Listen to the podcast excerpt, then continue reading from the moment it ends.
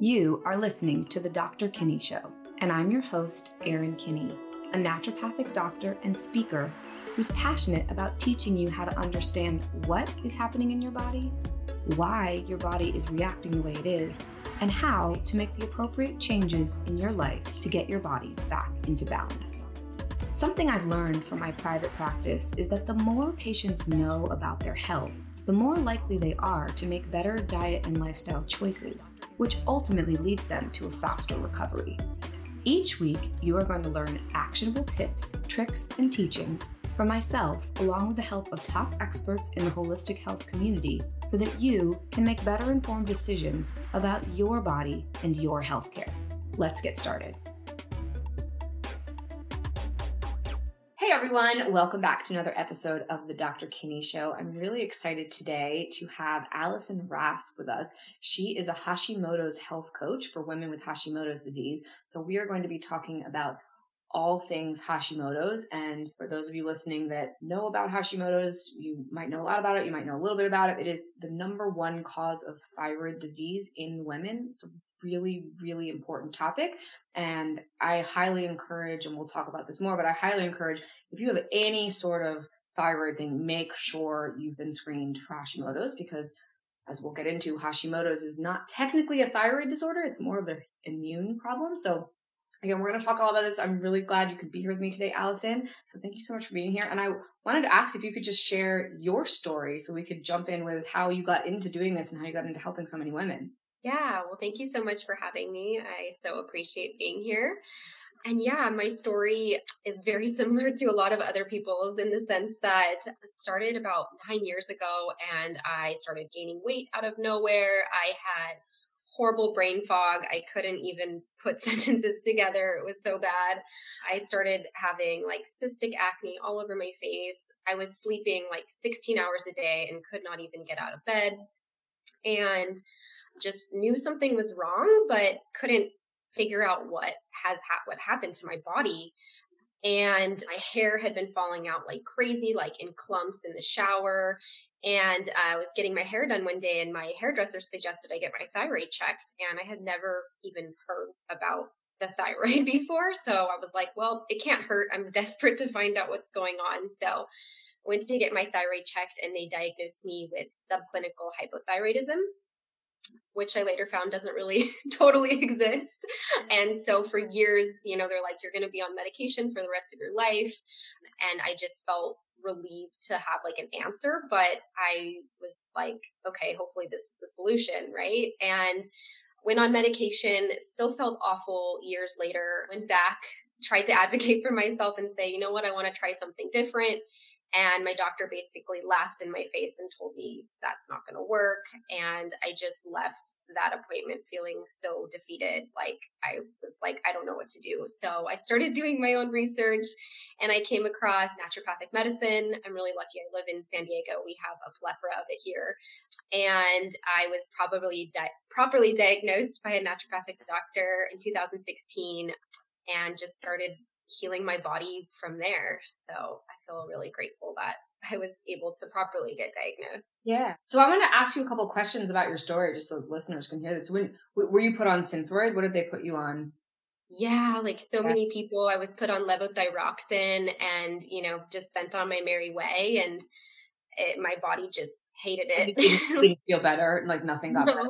Yeah, which is pretty common because, as I said at the beginning, Hashimoto's is more a disease of your immune system. It's not actually, it can, and it's where the immune system is attacking the thyroid. So you can have, there are several different antibodies that you need to get checked for, but and it will it will cause in often cases a subclinical hypothyroidism which that can be caused by other things besides hashimoto's just for you guys listening but most of the time it is hashimoto's which causes the thyroid to slightly underfunction and so some cases the thyroid medicine will make you feel a little bit better but again, it's not addressing the problem. And I will just say that a lot of times when I'm treating Hashimoto's, if because the thyroid can eventually you can develop full blown hypothyroidism if Hashimoto's goes, goes untreated. And so sometimes you do need to take thyroid medication to bump your thyroid hormone up while you're working on all the other things, which I'm sure you deal with. Because you know if your T3 and your T4 are very very low and you don't have thyroid hormone, you know we, we need to get that working properly while we're working on figuring out why your immune system is going crazy, right?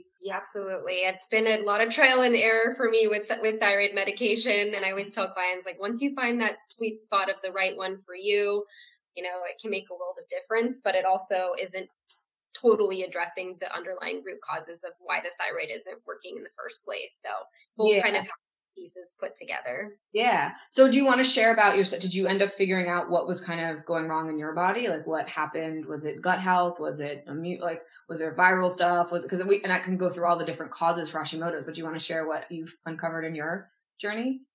Yeah, it's been such a roller coaster for mine and I'm still going through this. So I mean, I've I when I first got diagnosed, I my antibodies, my thyroid antibodies were over a thousand, and I've since cut them in half over the years. I totally brought them down. So for me, it, you know, I was one of those people that I already had changed my diet. I had already was making really good dietary changes, but I wasn't seeing the physical symptoms change. So, you know, when when whenever that happens, I was like there's something else going on here. And for me, it's been constant mold exposures, it's mm-hmm. been obviously chronic stress in my life, and then it's just been, you know, parasites, heavy metals, like all these things in my body that just the toxic load. My body is so like a sponge. It just literally picks up anything in its environment and so sensitive to it. So it's been a, a quite a roller coaster right? Yeah. Well, I'm glad you brought some of those things up because there are so many different avenues to kind of look and and what you said is perfect for listeners because I hear this from so many of my patients. You know, if you are making the diet, like a lot of people will, will get diagnosed with Hashimoto's and they'll go on the autoimmune paleo diet and they maybe feel five or 10% better. But in that case, diet might not be the whole thing. And in a lot of cases of Hashimoto's or any health thing, there's never usually just one thing. There's usually a multitude of different factors that are affecting. So you've got to figure out how do we undo all of these pieces of the puzzle so that because each you know each thing you change so let's say you know and mold mold is a big one and we can talk more about that but exposure to mold can put a huge stressor on your immune system and that that's typically what i find is what I'm always looking for when I'm trying to figure out what has triggered Hashimoto's or any sort of auto, autoimmune disease in a patient, what has caused their immune system to go out of whack. And that mold exposure is a huge one. Mold, when you are exposed to mycotoxins, which are the things that bad mold will put out, it makes your immune system just go berserk. And the immune system will start attacking things that it shouldn't. It will stop attacking things that it should be attacking. And so you get this really skewed immune picture which can then set you up for things like Hashimoto's or rheumatoid arthritis or other sort of autoimmune type things. So there's that. There's also, I always am looking for infectious load. So looking for things like Epstein Barr virus or Lyme disease or any of the the herpes family virus, which includes chickenpox and the shingles virus. It includes human herpes 6. The regular herpes virus is Epstein Barr. It's like a family of viruses that when they get in there, they cause the immune system again to it just they confuse the immune system. So the immune system's trying to kill the virus, but then sometimes it ends up attacking the thyroid or attacking other parts of the body. So that's a big piece of the puzzle. Obviously, diet's a big piece of the puzzle. Gut health in general is a big piece of the puzzle. So there's all these different pieces. And I'm sure when you worked with your doctor, you probably found someone who was maybe still is looking at all of the things, right?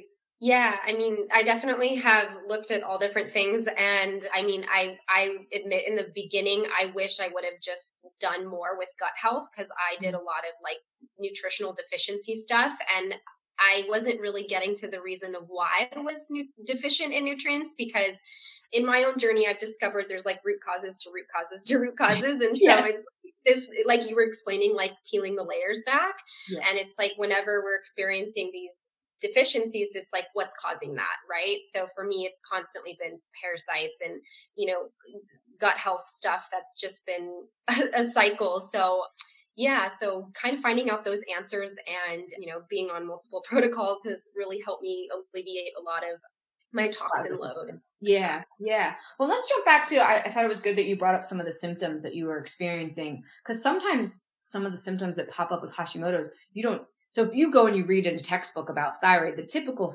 hypothyroid symptoms are constipation, fatigue, hair loss, which sounds like you maybe had some of those, but cystic acne isn't always listed in a, te- you know, so, but that happens so often, or I'll see crazy eczema breakouts or we just weird symptoms. People are coming in like, I'm having weird gut pain or I'm having weird joint pain that's traveling around and doesn't seem to make much sense. Those are usually flags in a practitioner's mind that oh, we should look for some sort of autoimmune thing. And oftentimes Hashimoto's is what comes up. So, and yours sounds like it came on pretty quickly, right?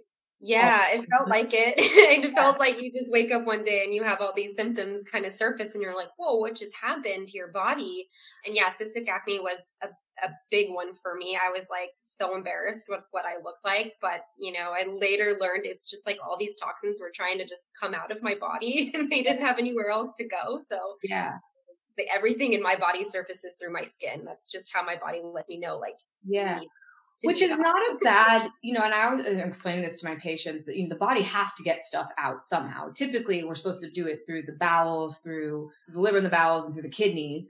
Our skin is also one of our major detox organs, and th- I think it's also important for you guys listening and to understand that the body tends to heal from the inside out. So things heal internally first. So if we're working on gut health, you know, the gut cells will heal, and then typically the skin is the last thing to heal. So oftentimes before people get in my mind when they're on a healing journey before they truly get better, they'll get a skin flare. They'll call me and they're pissed off. They're like, I've got this rash and I broke out in acne. I thought I was getting better. And I'm like, no, no, no, that's a good sign. We're close to the end. So sometimes stuff coming, I know it doesn't, it's the worst because you can see it and you're looking in the mirror, you think something's really wrong, but it's usually your body is doing a good thing. But then to your point, there's always the root cause, the root cause, the root cause. So we've got to go back and be like, well, wait, what exactly is is this a healing reaction or is this a toxin that we're trying to push out? And it can be that in a lot of cases. Because thyroid, thyroid's so interesting, you know, the, and the important thing about thyroid, and we I did an episode a couple weeks back that you guys may have listened to talking about a lot of different thyroid pathways, but you know, the T4 and the T3 are your main thyroid hormones, but it's really important for that T3 to get into your cells and that helps the body do a lot of detox, right? So if, if you're not getting enough T3 into your cells, the body can't do a lot of its metabolic processes, which also tends to include getting rid of crap in your cells. And if you can't get rid of crap in your cells through a natural way, the body will be like, oh, we're just going to push it through the skin. Then you're going to get acne, or then you're going to have this buildup in the extracellular matrix, and you're going to feel like crap all the time. And there's there's so there's a lot a lot to look at. So talk to me about some of the things you see in some of the women that you help. Yeah, I mean, it's it's all similar. They're always a mirror of my own symptoms and things like that. So, yeah, I mean, the weight gain is such a big one. The hair loss is such a big one and yeah the rashes the acne the the fatigue brain fog is such a big one for so many of the women i work with and it's embarrassing you know all these symptoms like not only affect our physical body but our mental and emotional state as well and i know for me too i had a lot of like anxiety and depression and things yeah. like that and yeah. when you just don't feel like yourself it's just awful in every aspect of your life from your home life to your work life to just all of these things and so you know, I totally understand and I feel for all the women I work with too, with just having to have all these symptoms come up. Yeah. But it's good you brought up the anxiety depression piece because I think that's often underlooked and that's I feel like Hashimoto's and thyroid is, is often not checked for in people because sometimes you might not have a lot of the physical symptoms. Sometimes you might just have a lot of mental emotional symptoms. You know, if you've got kind of, it can be kind of subclinical depression and, you know, maybe your your TSH looks normal. they will typically screen your TSH and you might that might look totally normal but if you have your thyroid antibodies checked you know part of your depression or your mental can be caused by hypothyroidism or Hashimoto's and that brain the brain fog one is so big and brain fog in and of itself can be caused by lots of different things it can be caused by infections it can be caused by adrenal fatigue and usually it's caused by a multitude of factors I just was working with a patient just right now before this call and when she first came in, I was thinking, oh, she, she didn't have, she didn't have hypothyroid symptoms really at all. And I was treating her mostly for adrenal fatigue and she finally got her labs back and her thyroid, her TSH was normal, her T3 was normal, her T4 was normal, but she had through the roof thyroid antibodies. And I go, oh, well, here's your brain. And she gotten a little bit better when I treated her adrenals. But most time when it's adrenal fatigue and I treat adrenals, people they call me the next week. I'm feeling great. I feel awesome. But she was like, I really feel that much better. And when I saw her thyroid antibody, I'm like, here's this is what's causing the majority of your your brain fog and a lot of your other. She had endometriosis and some other issues, but I think that you know the Hashimoto is really causing a lot of her symptoms. So again, it's it's really important. And thyroid antibodies are almost never checked by regular doctors. I mean, how often do you your women that you work are, are they getting it checked? No. it's really crazy. So it's definitely if, if you're out there and you're and you are struggling and you feel like you're not getting better, make sure to have your thyroid antibodies checked along with T3, T4, TSH, you know, the whole T3 uptake. I've talked about this before. I know uh, but is there anything else that you like to have your women you're working with get tested for when they're going through this? I mean, I know root cause stuff, but making sure that they have basic things checked. Yeah, I always advocate for women to get a functional stool test because for me, I waited, I feel like I waited a little bit too long to do this and it really uncovered things that I wish I would have known at the beginning of my journey. So I usually advise and advocate for them to get that done just so they can get somewhat of a picture of what's actually going on in their gut. Yeah. That's that's a really good point that you bring up. So you you wish you'd had that done early on. I did. And I mean, it was an expense. I was on a teacher's salary. So, you know, I was mindful of where my money was going at the time. But I wish I would have just put my money there first instead of like, you know, just buying all these supplements that I didn't really know that what was doing. Yeah. Um, and so, yeah, that's, that was really helpful for me. Well, that, and that's a really, you know, that brings up a whole other point that we can get into about where to put your money when you're, because sometimes going down this journey can be expensive, right? looking at supplement costs, looking at test costs. And I typically tend to tend to have, I would prefer people to spend money on supplement and diet changes if we know what's going on and we know we're not throwing things blindly because we know that supplement's going to make them feel better. But to your point, if we're kind of unsure what the root cause is, that's when testing, it can be important to spend your money on the testing. And with autoimmune stuff, it is important that we know exactly what is the cause so we can be treating that. I was going to ask, did you have digestive symptoms when you were going into this? Were you having, you did? Yeah, I had, yeah, I was the bloating and yeah, just all the things all digest. Of, yeah. Uh-huh. so and so yeah, and so a functional food test for you guys that are listening, it will test how your body's digesting your foods. It'll test the different um, pancreatic enzyme levels. It'll test the level of fat in your stool. It'll test, you know, if there's undigested food particles. It will test all the different, I'm not sure which one you have done, but there, a lot of them will test the different bacteria levels. It will test for parasites. It will test for any sort of infectious causes. It will see what how your immune system is functioning at the level of the gut, because that can often be a problem.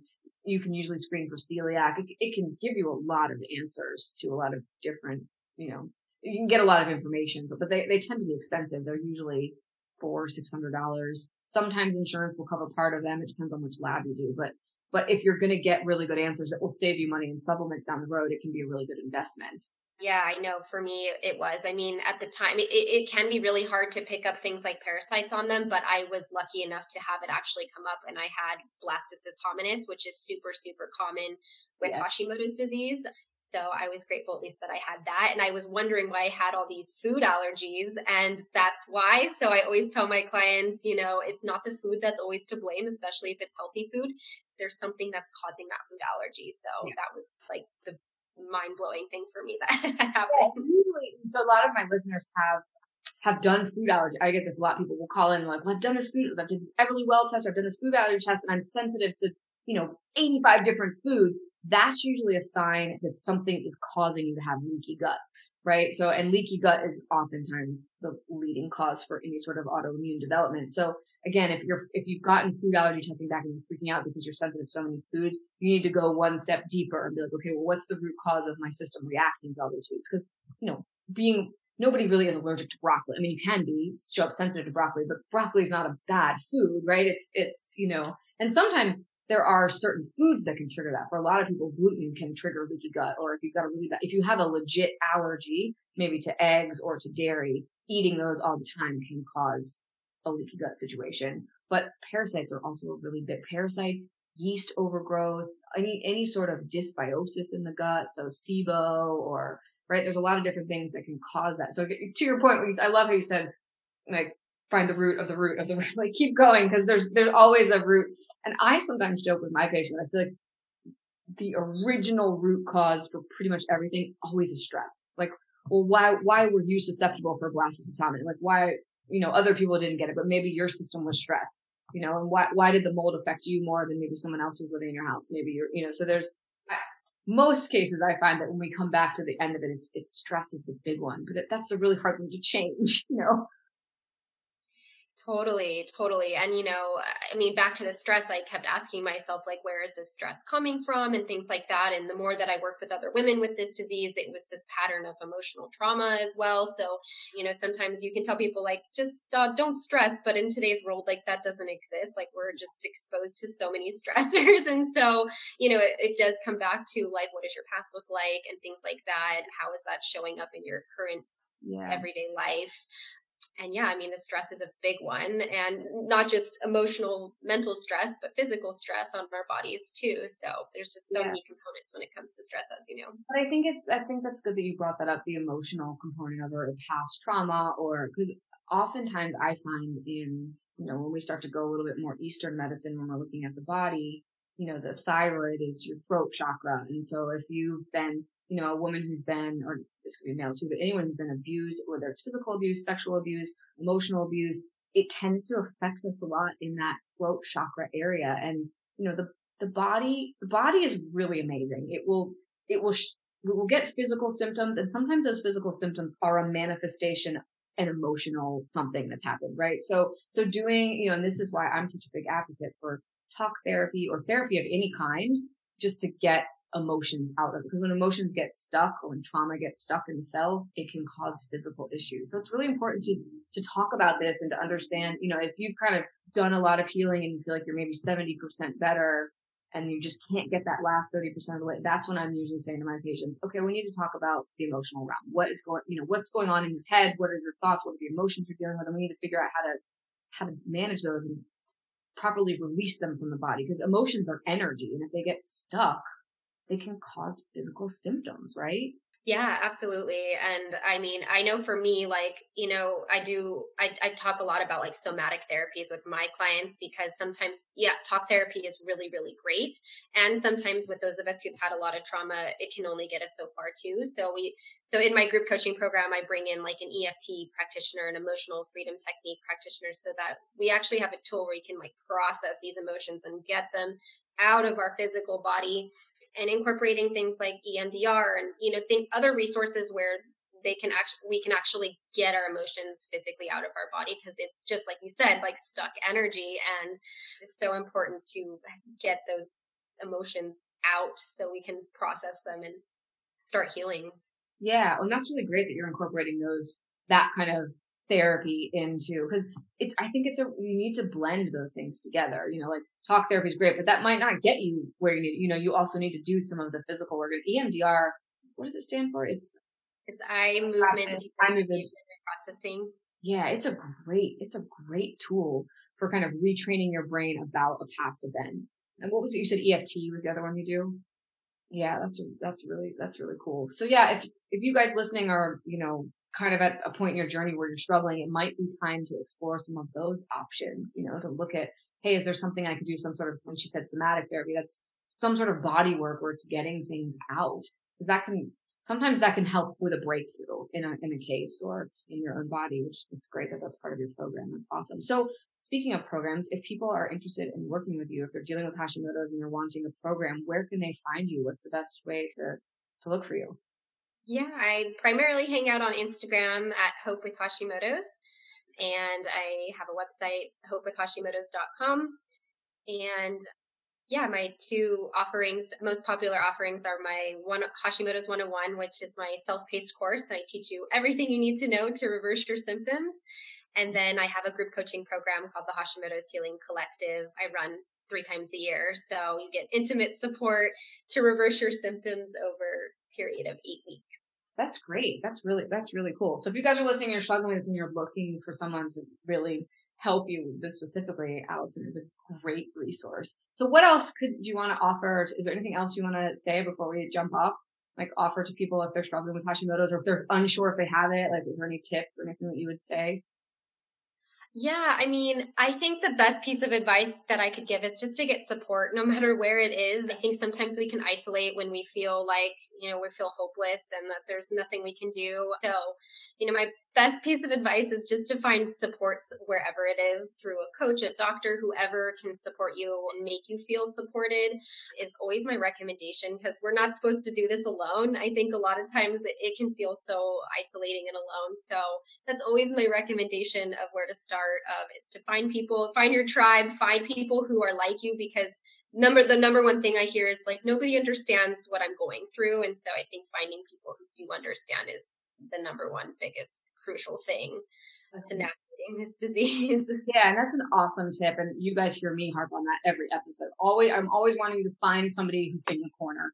And like you said, whether that's a practitioner or a colleague, you know, a friend or someone else who's struggling, so you don't feel like you're having to go it alone. Because it can can be really hard when you don't feel good and then you're trying to do your own research and it's never a good idea to treat yourself. I always joke, I don't treat myself. I, I'm I'm a terrible hypochondriac. I, if I have something wrong, I start Googling symptoms and my, I'm like, oh, doctor, I should know this, but I have someone else treat me or I have, you know, it's always good to have support, like you said, to have and to know that someone's in your corner. So thank you so much. This was an awesome conversation. I'm going to quick do a quick little Q&A session. We had a question. I'm getting a lot of questions from you listeners, which has been awesome. I have Jill from Annapolis who has if there was one supplement that you should take every day, what would that be and why? And my answer to you, Jill, and to those of you listening, my favorite daily supplement that I think everyone should be on is vitamin D. And I will preface that with definitely good to get your D levels checked because D is more a hormone and not a vitamin. So it had, we have receptors for vitamin D all throughout our body.